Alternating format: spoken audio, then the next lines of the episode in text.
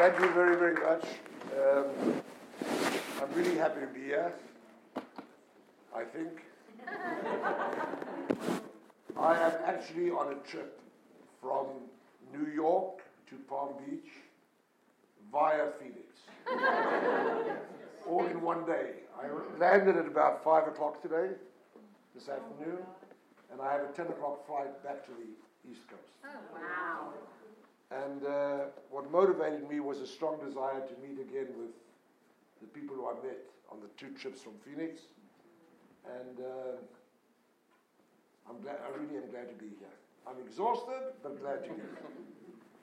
I have a problem, which is some of you have heard, those of you on the two trips heard my basic philosophy.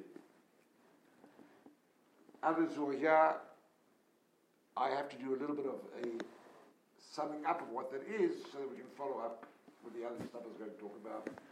I was going to devote my talking to this evening primarily about Israel. But I do want to, just as a recap, because I'm sure those who were on the first trip definitely don't remember, and some of you on the second trip may not remember what I said. So I'm going to remind you, and while I'm reminding you, those who haven't heard me will get the idea. I began my talk, if I remember correctly, by saying, you all know that Judaism is a religion, right? And you all said yes. And I said, wrong! It's not. Judaism is not a religion. It's never been a religion. Judaism is the religious culture of the Jewish people. But to understand being Jewish must begin with an understanding of what we mean by people, and cannot be understood if you define Judaism as a religion. For me, one of the greater failings of America is that we have failed to teach in America that the Jews are a people. And what we have succeeded in teaching is we've even taught the members of our people that they're a fact, that they're a religion.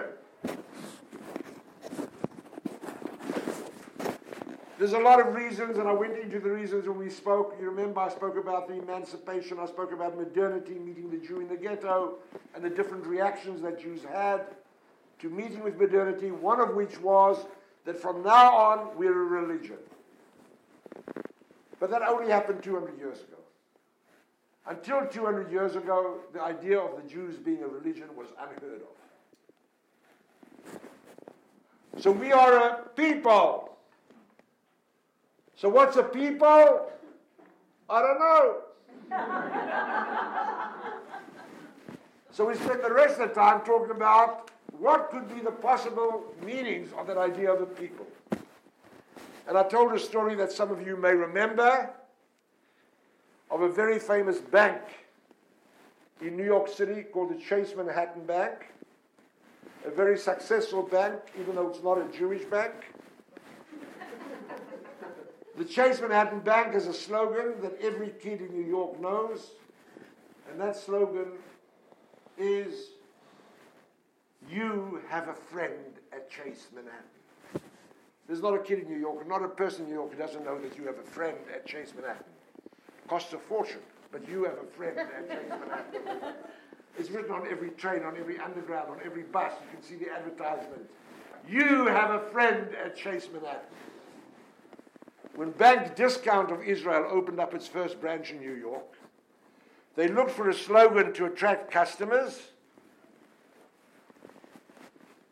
and they came out with an amazing slogan, an amazing ad, that you heard every 4 hours on local television and every hour on local radio, and that ad said, you may have a friend at Chase Manhattan, but we're mishpocha. We're family. And they hit the nail on the head. Because what is a people? A people is primarily a family. How do I know that we Jews are a family? We're always fighting. Like any good family. Where do the best fights always take place? always in the family, because you care what a member of your family said. They said it, so what? You said it? Ah. And it's amazing how imperative it is today to understand that the Jews are a family.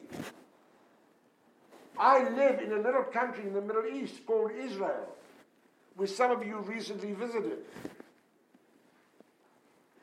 which is a Jewish state.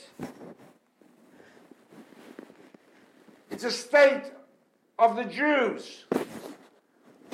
If we're a religion, what right do we have to have a state? There's no religion in the world that has a state. There are many states that have religions. There is only one other state that has it's not really a state, and that is the Vatican. And there was somebody who suggested that the Jews should have a Vatican in Israel. You know what his name was? Mr. Arafat. He said, and he wrote, that he would be willing, out of the goodness of his heart, sweet man, he would give us 2 square miles in the middle of Jerusalem where we could have a Jewish Vatican with a Jewish pope, or 2 popes, an Ashkenazic pope and a Sephardic pope, or maybe 3 popes, a Reformed pope, and a Conservative pope, and an Orthodox pope, to run the Jewish religion, but not a state. Peoples are entitled to states, not religions. And when you teach that we have a religion, it's not an accident that I, as president of Hillel, had a really hard time on campus trying to explain to students why they should understand Israel. They don't understand. Why should a religion have a state?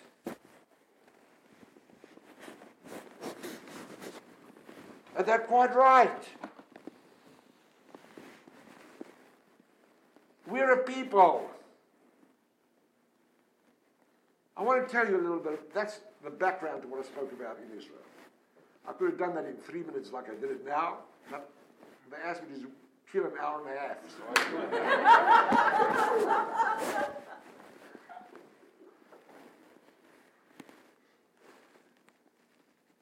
a few weeks ago, in the Jewish calendar, we don't really have red letter days. We have red letter periods. There's a period of the 3 weeks before Tisha B'Av that commemorates the destruction of our temple. It's a 3-week period in which we mourn for the temple that was destroyed, or both temples that were destroyed on the same day.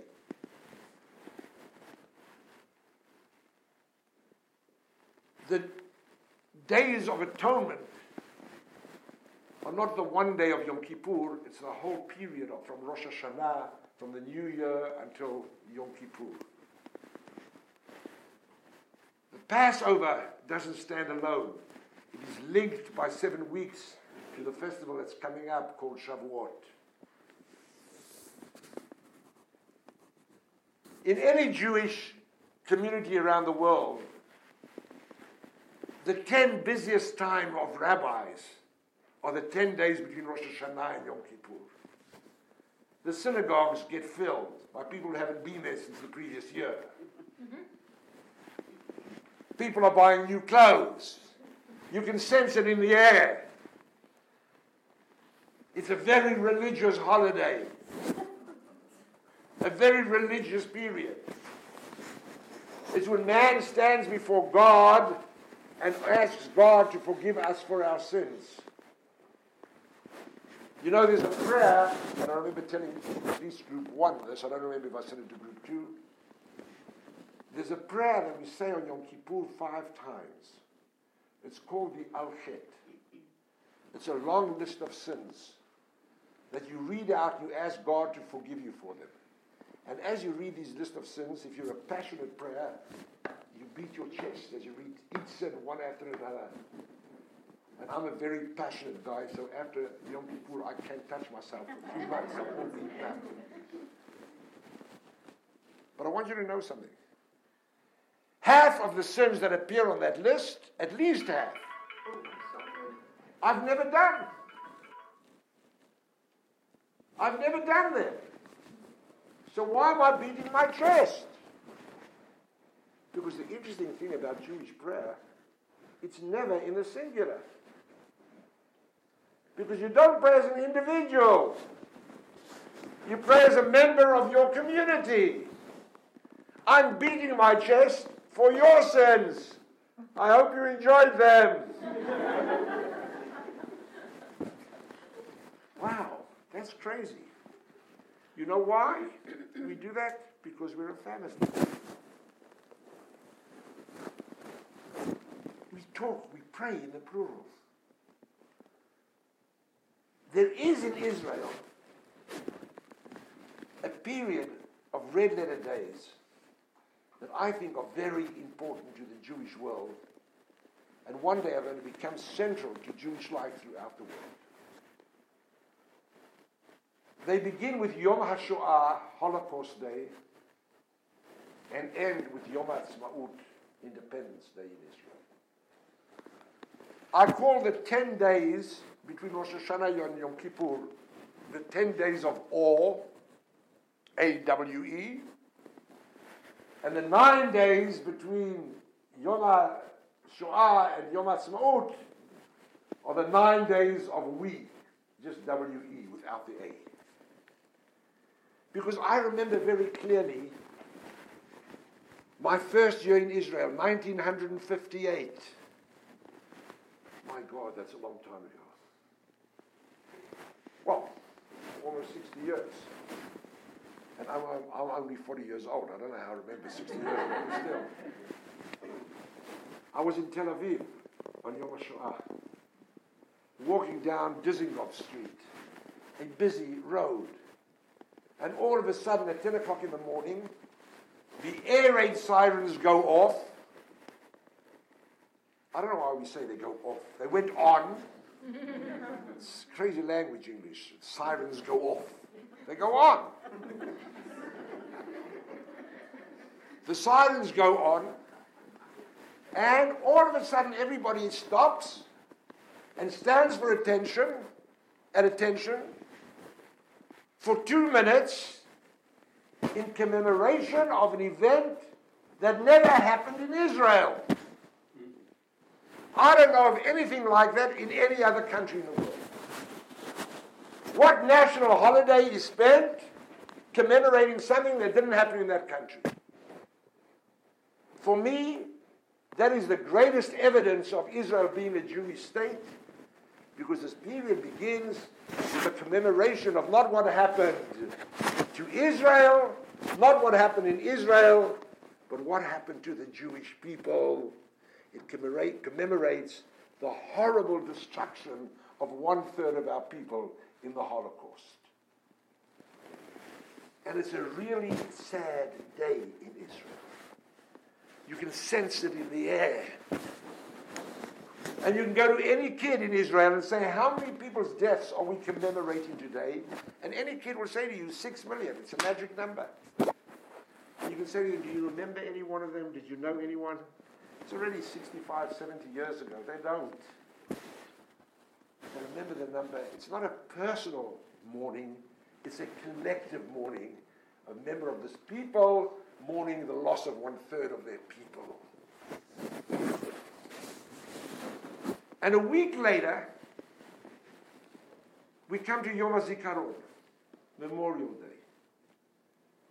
We don't have Memorial Day sales in Israel.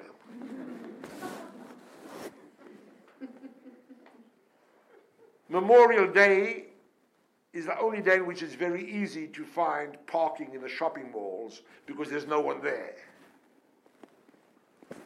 We don't have sales. And the air raid siren goes off or goes on again twice on that day. Once in the evening, at the beginning of the day, and once again at 11 in the morning. And again, the entire people stop and stand at attention in memory of something that's very real. Remembering the lives of those people who gave their lives for the defense of the state of Israel. And you can go to any kid in the street and you can say to them, how many deaths are we commemorating today? And you'll never get the right answer because it's constantly changing. This year it changed twice during the day. The number went up. It doesn't stop. I remember 2 years ago I spent Memorial Day with the Australian ambassador. He said, my God, for the last 60 years in Australia, we've been remembering on Memorial Day the same number of people since 1945.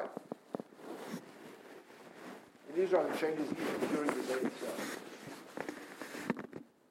If you can ask any kid, do you know of anyone? There's not a person in the country who doesn't know somebody.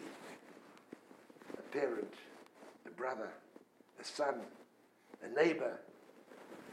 It's a very sad day. You can feel it in the air. Buses are free to go to the cemeteries on Memorial Day. And that's how people spend their time, visiting the graves of those friends they had who gave their lives for the state of Israel. And it's a really sad day. And then suddenly, just because the clock moves from 7:59 to 8 o'clock, the entire mood changes. At 7:59 you're in deep mourning, and at 8 o'clock you're banging each other on the head with plastic hammers, dancing in the streets, singing, great entertainment all over, all the food shops open up. It's very difficult. I mean, how do you move from a sense of deep mourning to ultimate joy just because the clock moved by 1 minute? It's almost schizophrenic. It's not accidental. There was a big debate about whether these days should be separated. And David Ben-Gurion insisted that the days be put together. And why? He said, because as long as we can give value to what we got in return for the sacrifice we made, will we be a healthy people. And what is it that we got for the sacrifice that we made on Yom HaZikaron? The guarantee that what we commemorated a week ago on Holocaust Day will never ever happen again. So it's a 9-day period that is intimately linked together and deals not with Israel, but deals with the Jewish peoples coming to life again in the state of Israel.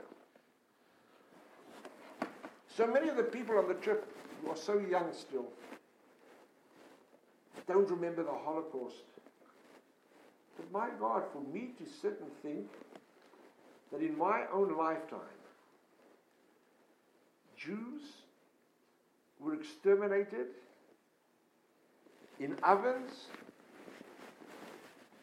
and today Jews are building the highest technology in the world in their own state. That Jews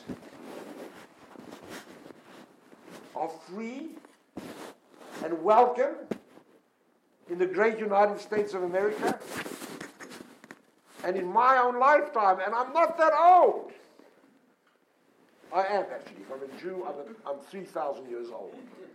And I look damn good for my age. You better admit that.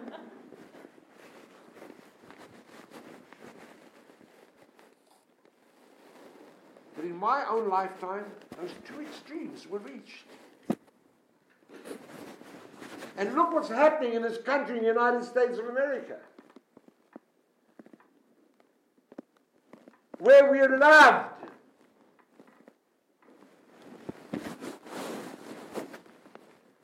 I had to fly from New York to London, and El Al doesn't do that route.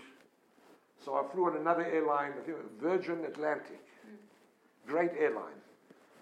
Not as good as El Al, but a great airline. And sitting next to me was a very nice young woman. She was well young in my eyes. She was about 50 or something. And they brought me my kosher meal, And she says to me, "Oh, you're Jewish?" I said, "Yes, I'm Jewish." She says, "I just want you to know, I have 4 daughters.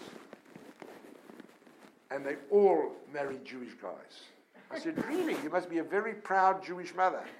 She said, "I'm an Italian Catholic." As a matter of fact, we wanted our children to marry Jews.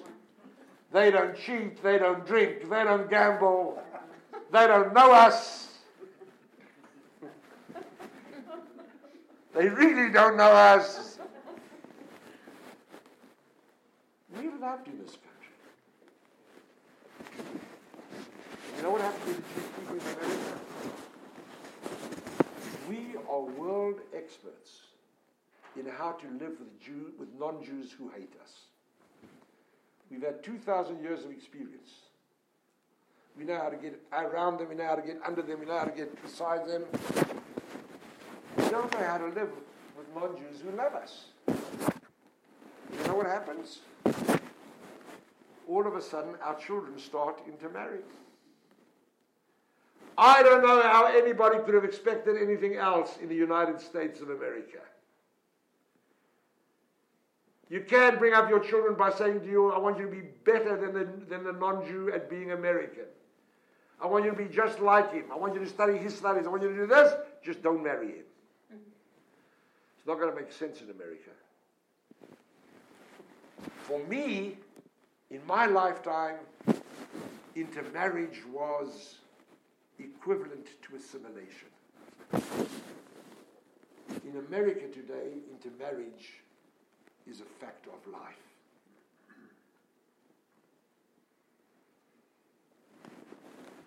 And therefore I and many others have gotten ourselves involved in Honeymoon Israel in order to try to ensure that intermarriage is not necessarily assimilation. One of the things I said to you, and I hope you remember it, I'm sitting in my audience when they come to Israel, these young people, and I look at them and I say, I hope you remember my saying it to you. I know who's in the room with me. There's some of you who were born Jews. You have my sympathies. There are some of you who decided to join us. And there's some of you who had the chutzpah to marry a member of my family. Well, you know what? Now you're stuck with me. Because if you married a member of my family, your children are going to be members of my family. And I'm going to try damn hard to make sure you bring them up that way. Can't force you. But I'm going to try damn hard because I'm not giving up on the Jewish people. In a world in which intermarriage is a fact of life, turning your back on those who intermarried is giving up on their children as members of our people.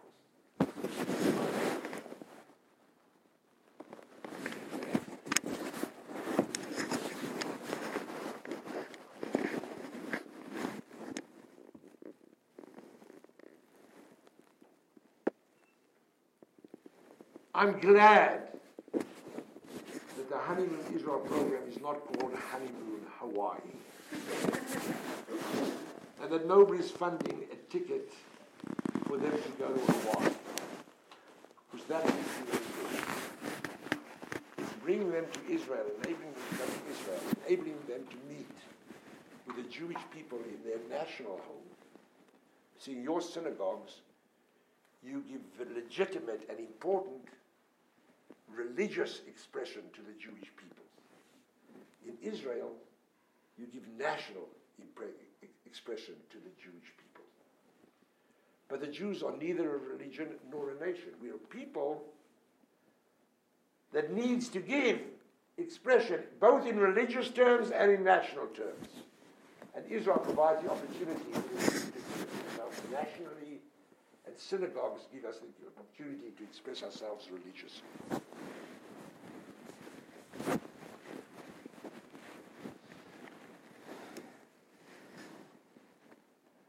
The date's May the 14th, 1948. A gentleman with an amazing haircut, David Ben-Gurion, gets up on a platform somewhere in Tel Aviv and reads out the most important legal document that the state of Israel has. We don't have a constitution in Israel, unfortunately. We don't even have a proper Bill of Rights. The most important legal document that we have in the state of Israel is our Declaration of Independence, in which the Jews living in Israel gave expression to their aspirations for what the state should become. And it's amazing. David Ben-Gurion is about to announce the creation of the state of Israel. He doesn't say, I hereby declare the creation of the state of Israel. He says, I hereby declare the creation of a Jewish state to be known as Israel. And ever since then, Israel and the world has been in total confusion. What the heck do you mean by a Jewish state? A state doesn't eat kosher. A state doesn't pray. A state doesn't keep Shabbat. You can't even circumcise a state. Although there are people cutting off little bits and pieces all over the place. That's not circumcision. So what are you talking about when you talk about a Jewish state? What is he referring to? And when you read that document, it's amazing. Because when you read, I think it's one of the great works of diplomatic art, the wording of Israel's Declaration of Independence. For instance, it says a sentence over there, Israel will be open for Jewish immigration and for the ingathering of the exiles. What? What's Jewish immigration? Moving Jews from here to there. What's the ingathering of the exiles? Moving Jews from here to, from here to there. Not from here, I'm sorry. From here to there. Why say it twice? Ah. You know why? Because Israel is a very, very complex place. We suffer from bad publicity around the world. Israel has hired the best PR companies in the world to do our PR. It doesn't do any good. Because PR companies know how to take something and put it into simplistic terms. Israel is not. It's very complex. Israel is a phenomena. And like all phenomena, there are master stories that impact on what this phenomena is all about. There are two big master stories about Israel. The one story, I don't think I told you this when you were there, so I'm going to repeat it anyway. We have our poet laureate, the greatest writer in Israel, no longer with us. His name was Shai Agnon. He's the only Israeli who ever got the Nobel Prize for Literature.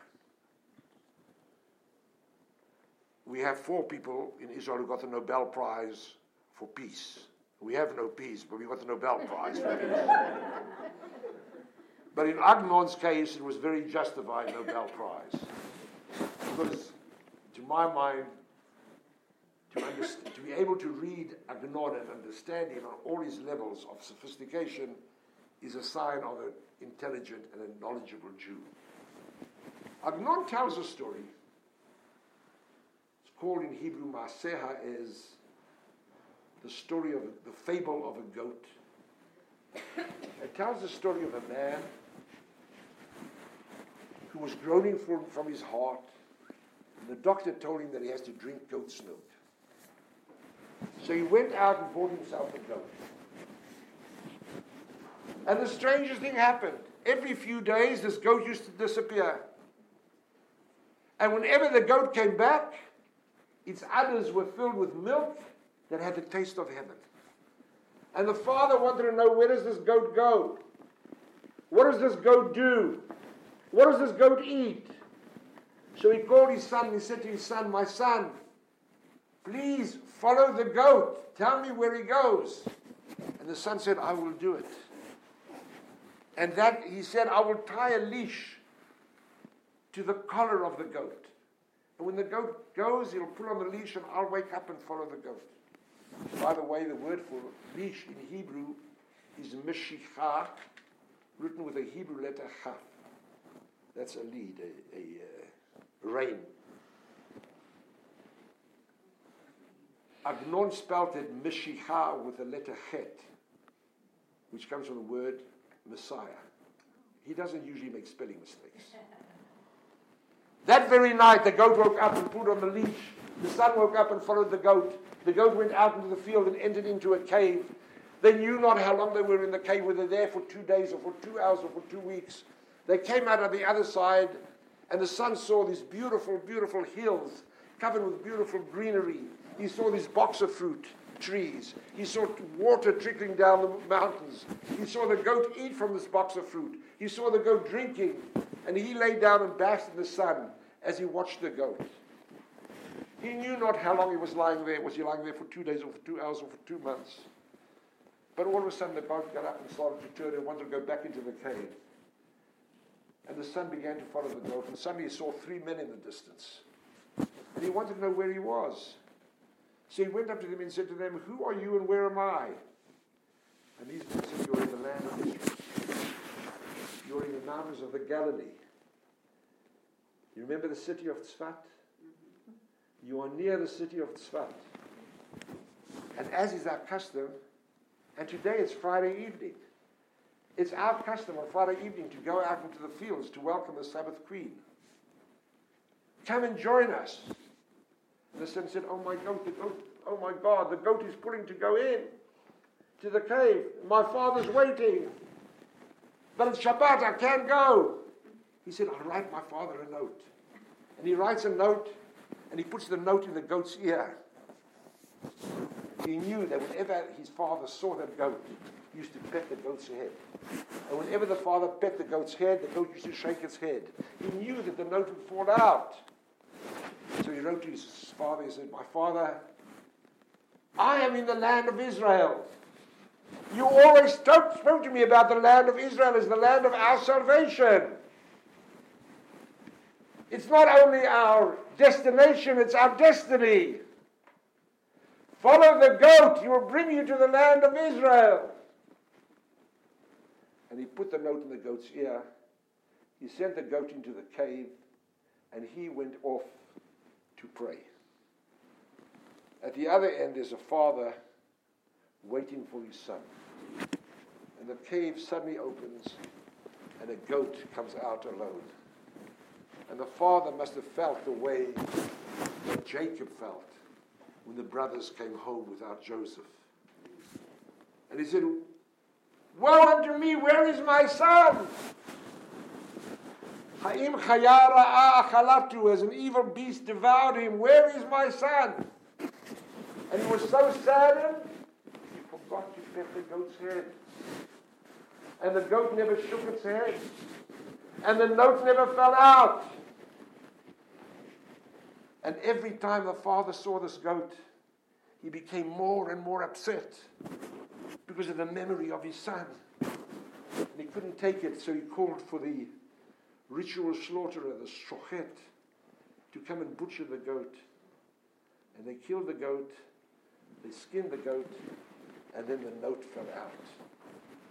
And the father read the note and said, because I forgot to pet this goat's head, I lost my chances for salvation. Now Agnon, when he went to receive the Nobel Prize in Scandinavia, it's a prize that's given on Shabbat, the ceremony. He was an Orthodox Jew. He walked the 8 miles to the ceremony. They give you a scroll and they give you a check. He said, please send it in the mail. I don't take money on Shabbat. And then he went to sit down and they said, Mr. Agnon, you're supposed to make a speech. He said, I don't know how to make a speech. I'm a storyteller. And he told the story. And he ended off by saying, Mr. King, I want you to know something. I am a member of the first generation of Jews that found their way back to the land of Israel. And with that he sat down. And in that story, what was Agnon telling?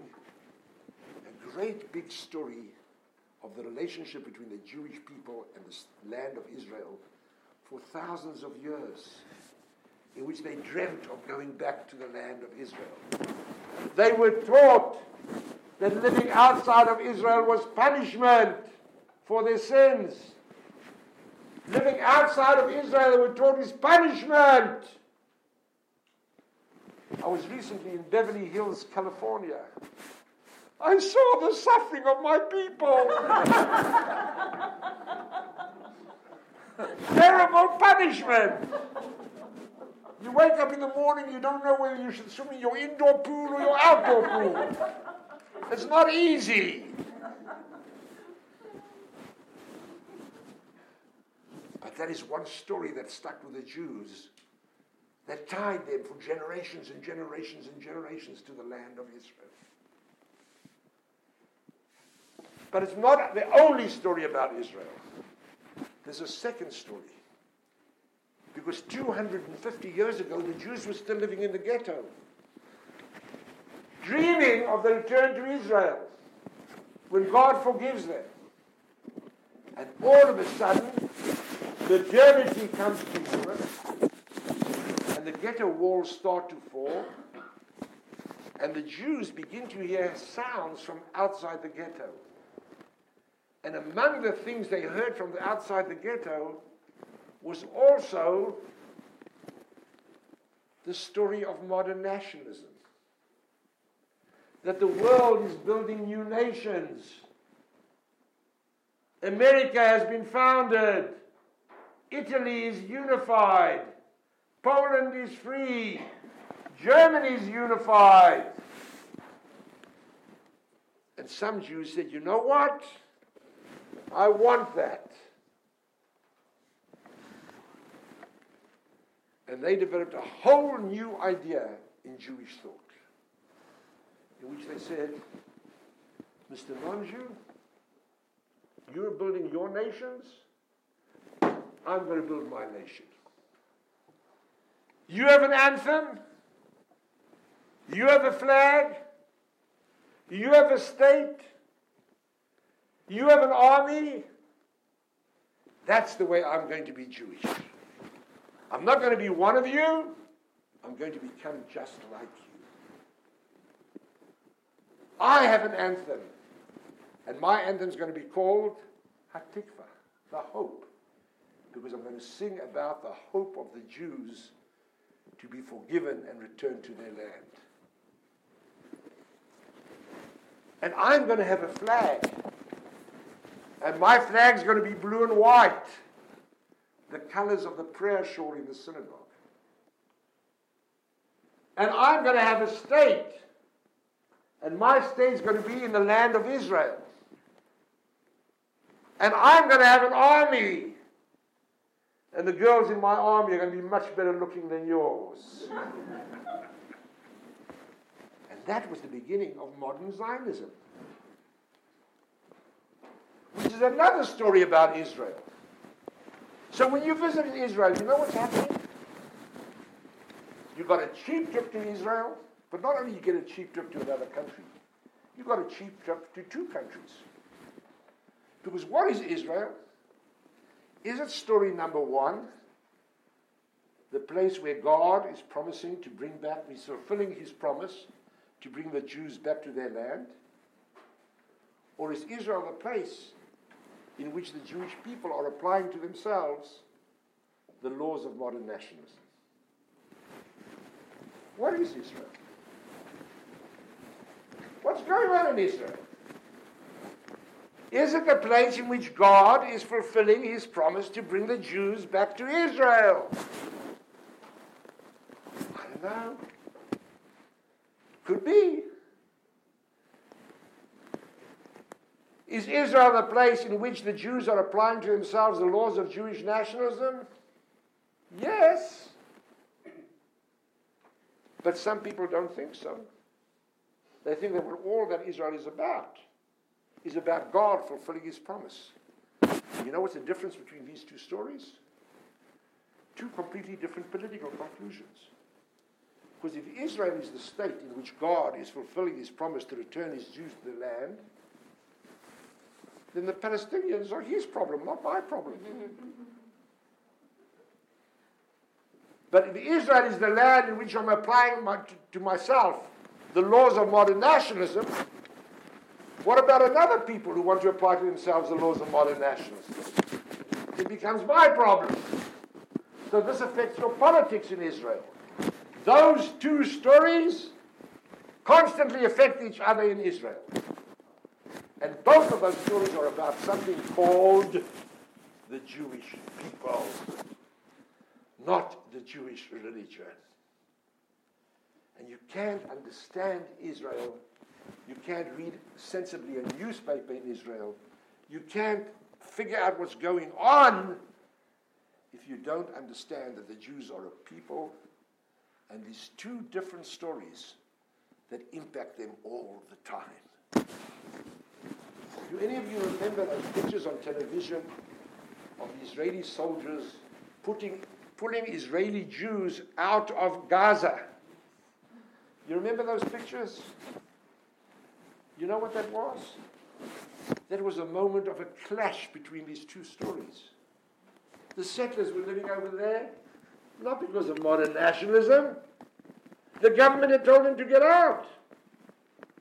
They had to send the army in to bring them out. They were there because of story number one. I'm here because God is fulfilling his promise to return the Jews to the land. And the army was sent in there because of modern nationalism. To understand Israel is very complex, not simple, but the man, first of all,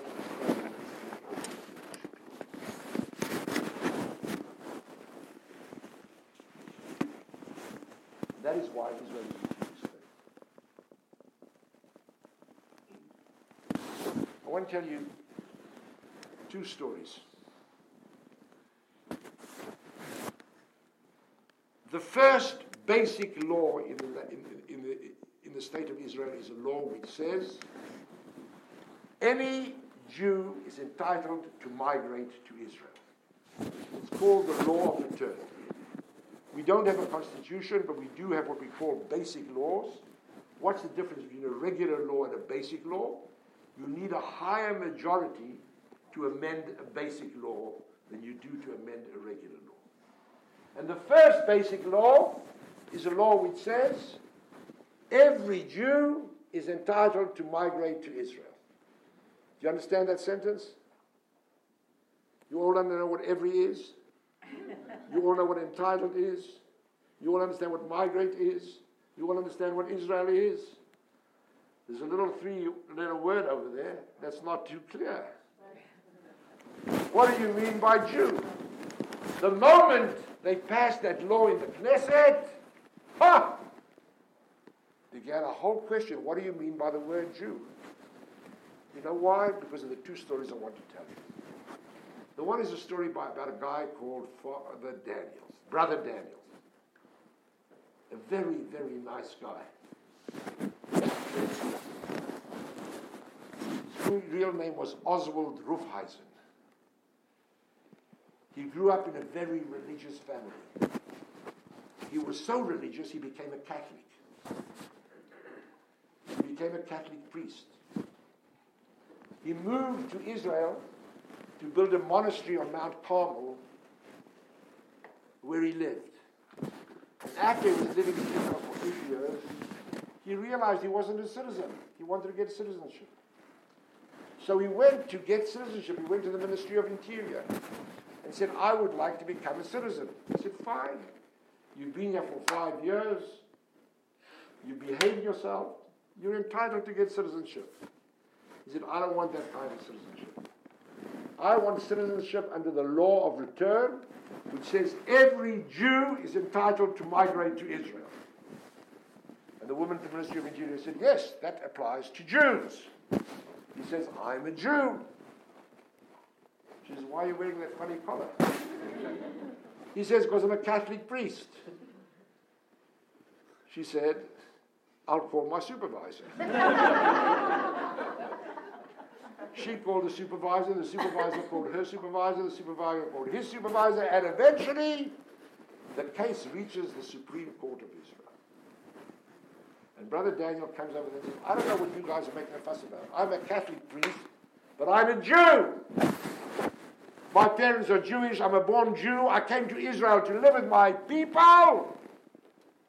Catholicism is my religion. The court said we have to appoint a panel of 3 judges to judge this case. By chance, he chooses the people for the case purely by their roster, by how busy they are. He appoints the 3 people who are free at that time to hear this case.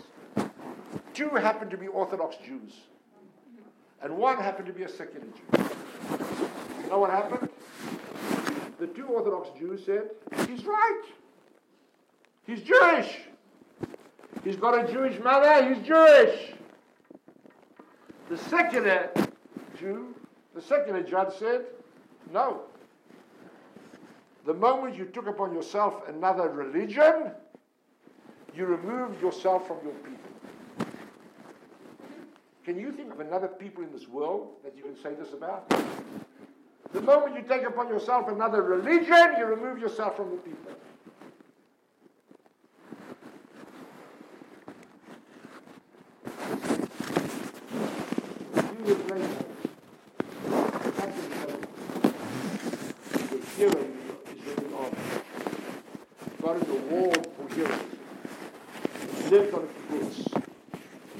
Wonderful taste, and he fell in love with a Swedish volunteer on his kibbutz. And he went back to Gothenburg and they got married. And he came back to his kibbutz and they had 2 children. And he went to the Ministry of Interior to register his children in his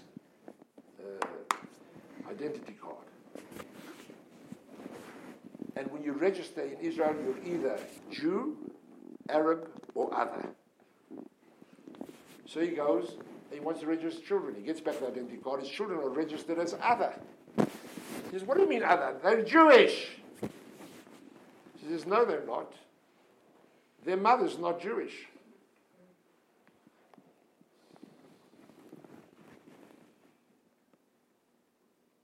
He says, what are you talking about?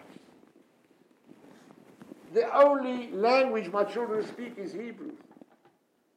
The only customs they know are Jewish customs. Come to the kibbutz and tell me how are they different from any other kid on the kibbutz. All the kids in the kibbutz are not religious, and my kids are also not religious. They're just like anybody else. Of course they're Jewish. They said no. He said, I'm going to the Supreme Court. He went to the Supreme Court. And this time the Supreme Court was actually the Knesset, the Parliament. You have an unclear law in the books. You haven't defined who is a Jew. You know what they did? They started to get together and create an amendment that would determine who is a Jew. And they found a terrific solution. They said, who is a Jew? Someone who was born to a Jewish mother, or who has converted and is not a member of another religion. That solved the problem of the 2 cases, right? One or and. Either you're born to a Jewish mother, or you converted, and you do not have another religion. It sounded like they solved the problem. Brother Daniel had to live with that. Shavit had to live with that. There was a man who lived on 770 Eastern Parkway by the name of Lubavitcher Rebbe, who said, I can't leave a law like that on the books. Why? What's wrong with that law? What's not clear? Didn't it clarify? I said, what do you mean by forget? And that's what started the big battle in Israel over the question of conversion, converting to Judaism. And the struggle is still going on. How do I know that Israel is a Jewish state?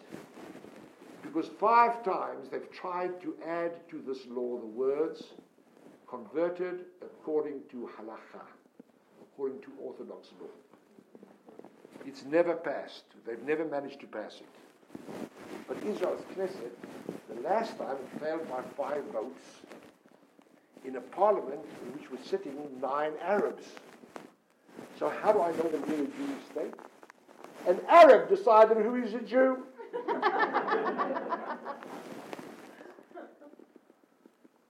Now try to tell me that that's not complicated. Israel is a very complicated place trying to think that.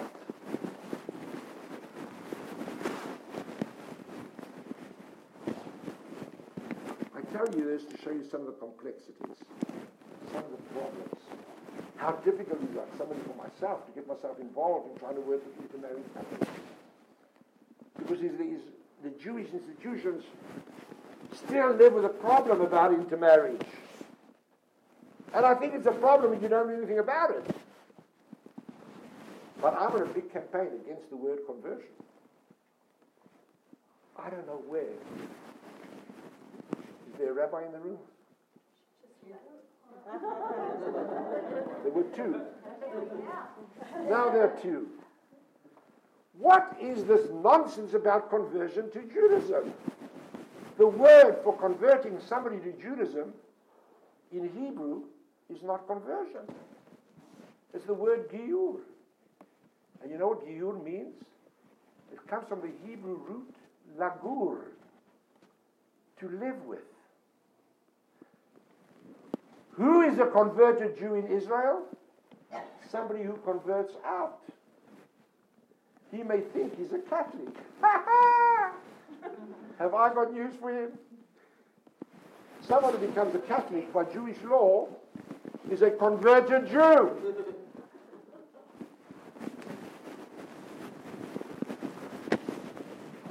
But here in America, who's a converted Jew? Someone who converts to Judaism. You can't convert to a family. You can be adopted by a family. And that's why I'm involved in Honeymoon Israel. Because I want to do what I can to encourage people to be adopted into this family. That's what it's all about. Converted Jew is a non-Jew. It means somebody who converts out. Somebody who joins us is someone who's decided to share their lot with us. I am trying to find a way of making a distinction between intermarriage and assimilation. If we keep driving away people who love us, who have the chutzpah to marry a member of my family, we are destroying the future of those children as Jews. And we need them and want them. So I love this program. I'm so glad you were all on it. I'm so glad I had the opportunity to meet you there. And that's what made me take this terribly long route from New York to West Palm Beach Airport. I thank you all for listening to me.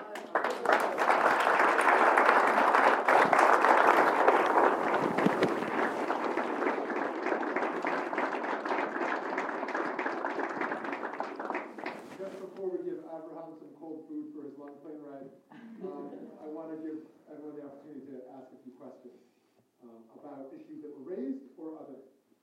I know Abraham well enough to say that nothing is off limits. Things you might be wondering about Israel, about Judaism, about this talk. So, anyway. Yes, sir. Wall Street Journal says that Israel is, as a population, And what? That Israel has a population that is ranked as one of the happiest in the world. That was the result of a survey that was recently done in Israel about what they call the happiness quotient of being an Israeli. My view of pollsters is very unclear. I think that Israelis are, it's amazing. They're living under war. They're living being knifed in the streets. They're living in a state which is not always treating other people the way they should. And yet they're happy. I have to believe that what creates for human beings a sense of happiness and contentment is meaning in life. Having a meaningful life. Israelis live with a meaningful life. They wake up in the morning with a purpose. I think that's what makes them happy, makes them content. I cannot think of any other reason because everything else about living in Israel is very difficult. I know I live here. I pay the highest taxes in the world. I've got to live with Israeli drivers. I have to live with Israeli politicians. Why should I be happy? People are happy when they have meaning in their lives. And I want to tell you, I was asked in an interview by the rabbi earlier today, this evening, before I came into this room. He asked me, okay, so we're a people. What's so special about being a people? Was there any meaning to being as people? Yes, the Jews are a people with a meaning. This last week, we read in the portion of the week a very interesting sentence. It was the portion of the week called Kedoshim. Be a Goy Kadosh. Jews, be a holy people. Why? Because I, your God, am holy. And Jews have been pondering over that sentence for 3,500 years, trying to figure out what happened. What are they talking about? What does it mean that God is holy? And what does it mean to be holy? Most people say be holy. If he's an Orthodox Jew, will probably think of sit in a yeshiva and learn. You're an ethical person, behave ethically. I heard a wonderful explanation to that. What is the one thing in our narrative about God that we know? Everything that Jews say about God, the only one thing we know for certain is that there is nothing that God does for himself. Everything that God does is for others. That's what makes him holy. Therefore, what is the meaning of Kedoshim to you, be holy? Devote your lives to the welfare of others. On Yom HaZikaron, you saw those young people, graves. You walk through Mount Herzl. You see the cemeteries and the graves of these 18-year-old kids who gave their life for their people. Israelis have a sense of meaningfulness in life. I know I was the president of Hillel. I know Jewish youth throughout the world, especially in North America. There is a search for meaning that doesn't come very easily. Apparently, that's what makes them feel content in Israel. And it's not easy because when you feel content, you don't really want to change. And Israel needs to change in many ways. Israel sometimes makes terrible, terrible mistakes. But that's also not a simple issue. You know, we are a Jewish majority in the Jewish state. We are a minority in the Muslim Middle East. We are part of a minority. We are members of a people who are a minority in the Western world. When any Israeli wakes up in the morning, he has no idea that whether he's a minority or a majority. It's a paranoia that we have. You wake up in the morning, you don't know whether you're a majority or a minority. And if you look at the mistakes that Israel makes, and we make mistakes sometimes, it's when we act like a minority instead of acting like a majority, or when we act like a majority when we should have acted like a minority. And it's going to take time for that to get out of our system. But if we are too content, we don't want to change. So I'm not happy with that pause that we're so happy. I'd rather encourage more change in society in Israel. And it can happen. I'm not going to go into politics. I'm going to talk about politics.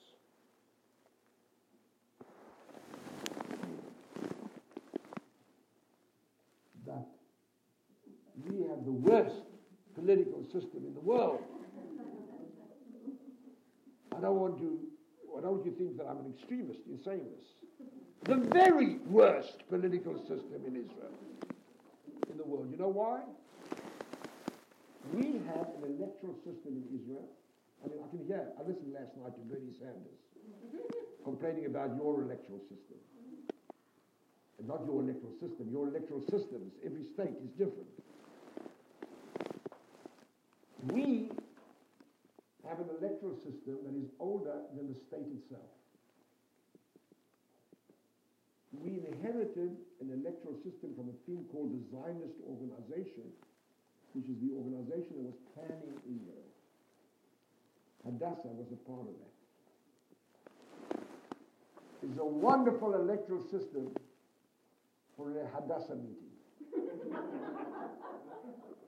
It's a lousy electoral system for running a country.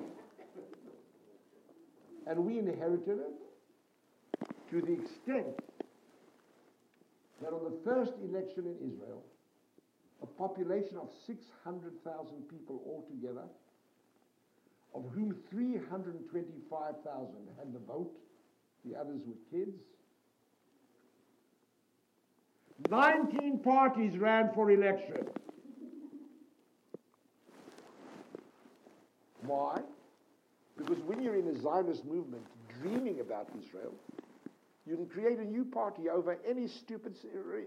I want all the roofs to be red. I want all the roofs to be green. I'm creating a separate party. So we had 3 religious parties, 4 socialist parties, 2 capitalist parties, and 7 other parties that I don't know why they existed anyway. But they existed and they ran for election. So what happens? We have 19 parties running for election. No way can anyone ever get a majority. And Israel's democracy and its electoral system demands that whoever wins the election doesn't have a majority. Therefore, he has to create a partnership with others. So what happens in Israel? If you win 47% of the vote, and another party wins 5% of the vote, and you say to them, listen, let's get together. Together we have more than 50%. Who's running the country? The guy with the 5%. Because at any moment he can leave and the government will fall. My friend, and I don't support him at all, Bibi, I feel very sorry for him. He's running a government where he has a one-man majority. If he moves to the left, the people on the right will leave and he's no longer the prime minister. If he moves to the right, the people on the left will leave and he's no longer the prime minister. The government will fall. It took Jewish men and women, primarily Hadassah ladies, to create this ridiculous electoral system. You're the only women's organization that was there as a women's organization. degrade this electoral system. That's why I want to change the electoral system in Israel. Even what you have in America is better. And it's less democratic. In Israel, if you've got 5% of the vote, you're represented. In this country, if you have 50% plus one, the person who had 49% minus one, or 50% minus one is out. No representation. It's a less democratic, but it works a hell of a lot better. I think that'll help you understand why Israelis are very happy and they shouldn't be.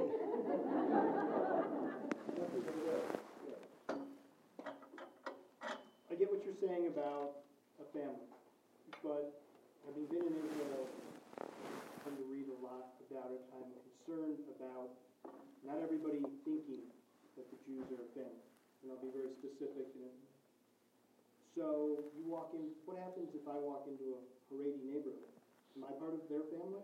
The answer is no. And I tend to find that that's tearing apart Israel from the inside. I'd like to get your views on that.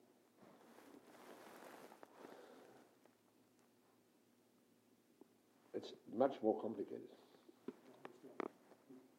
When were you last in Israel? February? Yeah. No, last year. The group one. Group one. Are you the Jewish member of the party or not? I didn't know it was only for mixed-faith couples. My wife and I are both Jews. And you walked to a Haredi place, and you walked to a Haredi community, and you didn't feel part of the family? I didn't.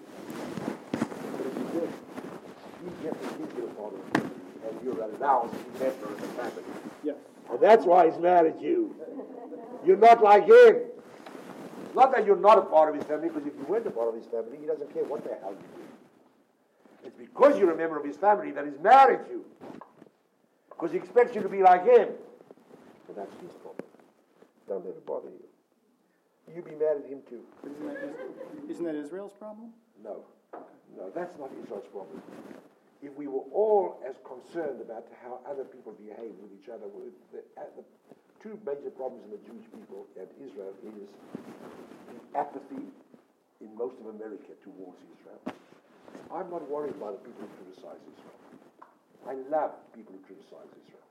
When you criticize, you're showing concern. You're showing involvement. You're showing there. You don't have to criticize like a mother-in-law. You can criticize like a mother. But what frightens me is apathy. In Israel, it's not apathy, it's the opposite. It's an over-demand that you be like me. And it's not only the Haredi, it's everyone. The kibbutznik wants you to be like him. I'll never forget my first experience in Israel. It was a shocking experience. I arrive, I'm going to a kibbutz, I get on a bus, I'm in a bus from Afula to Bet Sha'an. I've never been on the bus before, I'm sitting next to a kibbutznik. Suddenly I feel this guy pulling my shirt out of my pants and cleaning his glasses.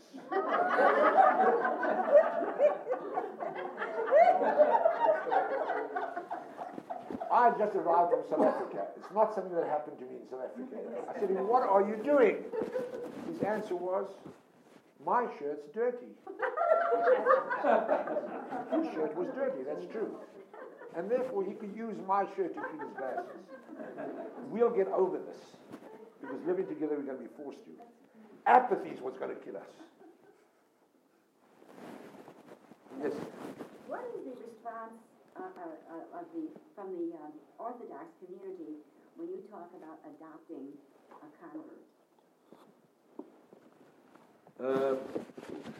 a convert? I know two other Orthodox Jews who still talk to me.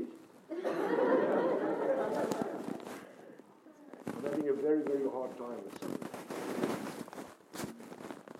And they have a very difficult time because they can't answer me.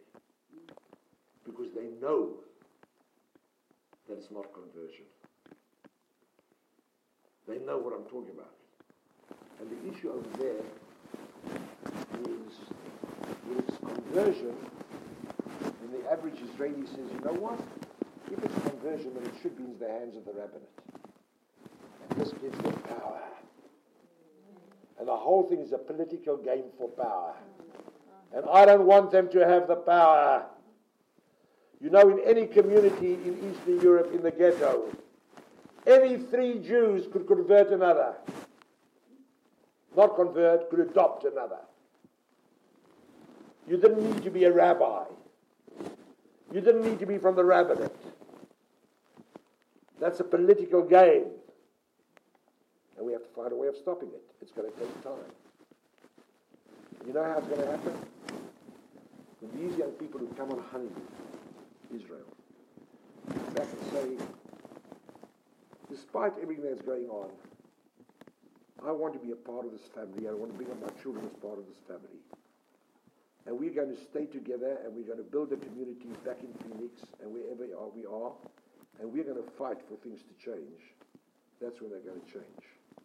And that's why I love this idea when Honeymoon Israel said, we're not going to take a couple from Phoenix and a couple from Alaska and a couple from New York. We want at least 20 couples from Phoenix to come together, go back together, get to know each other better. Build your own community. Stick up for who you are. And we'll win the world. It'll take time, that's all. Do you consider the Palestinians a people? Yes.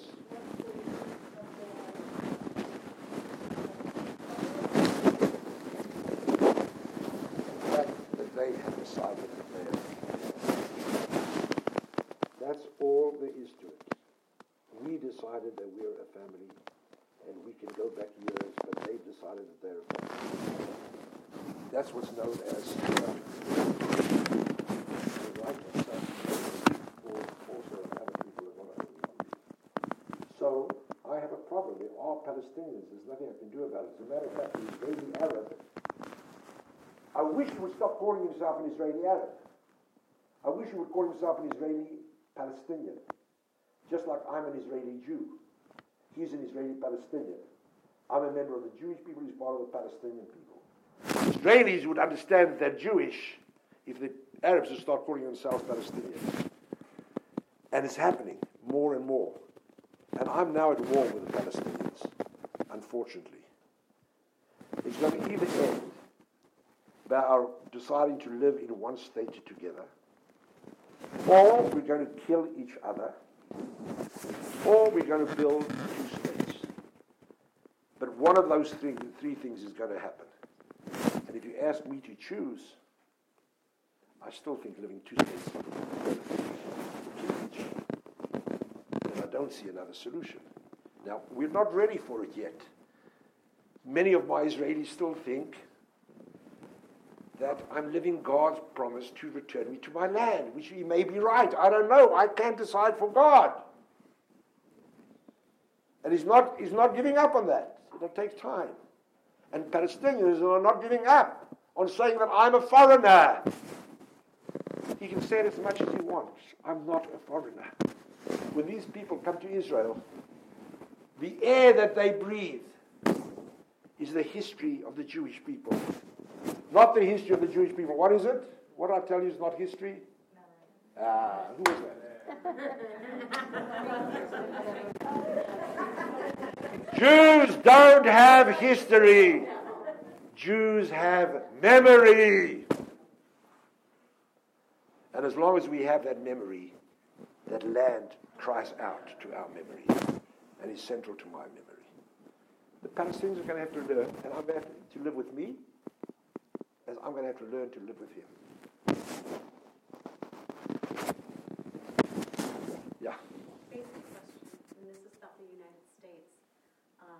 When we adopt a person into our family, how much of their rituals from their past, memories, do they bring with them? Oh, God, thank you for that.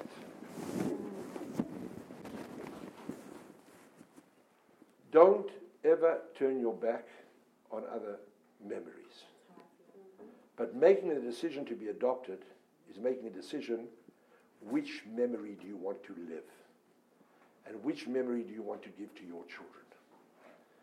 It is not, in my opinion, healthy to try to give different memories to people, because they sometimes contradict each other. I'm a real pluralist in Judaism. What's the difference between pluralism and assimilation? Pluralism is when you allow for different interpretations of a common memory. What's assimilation? Living somebody else's memory.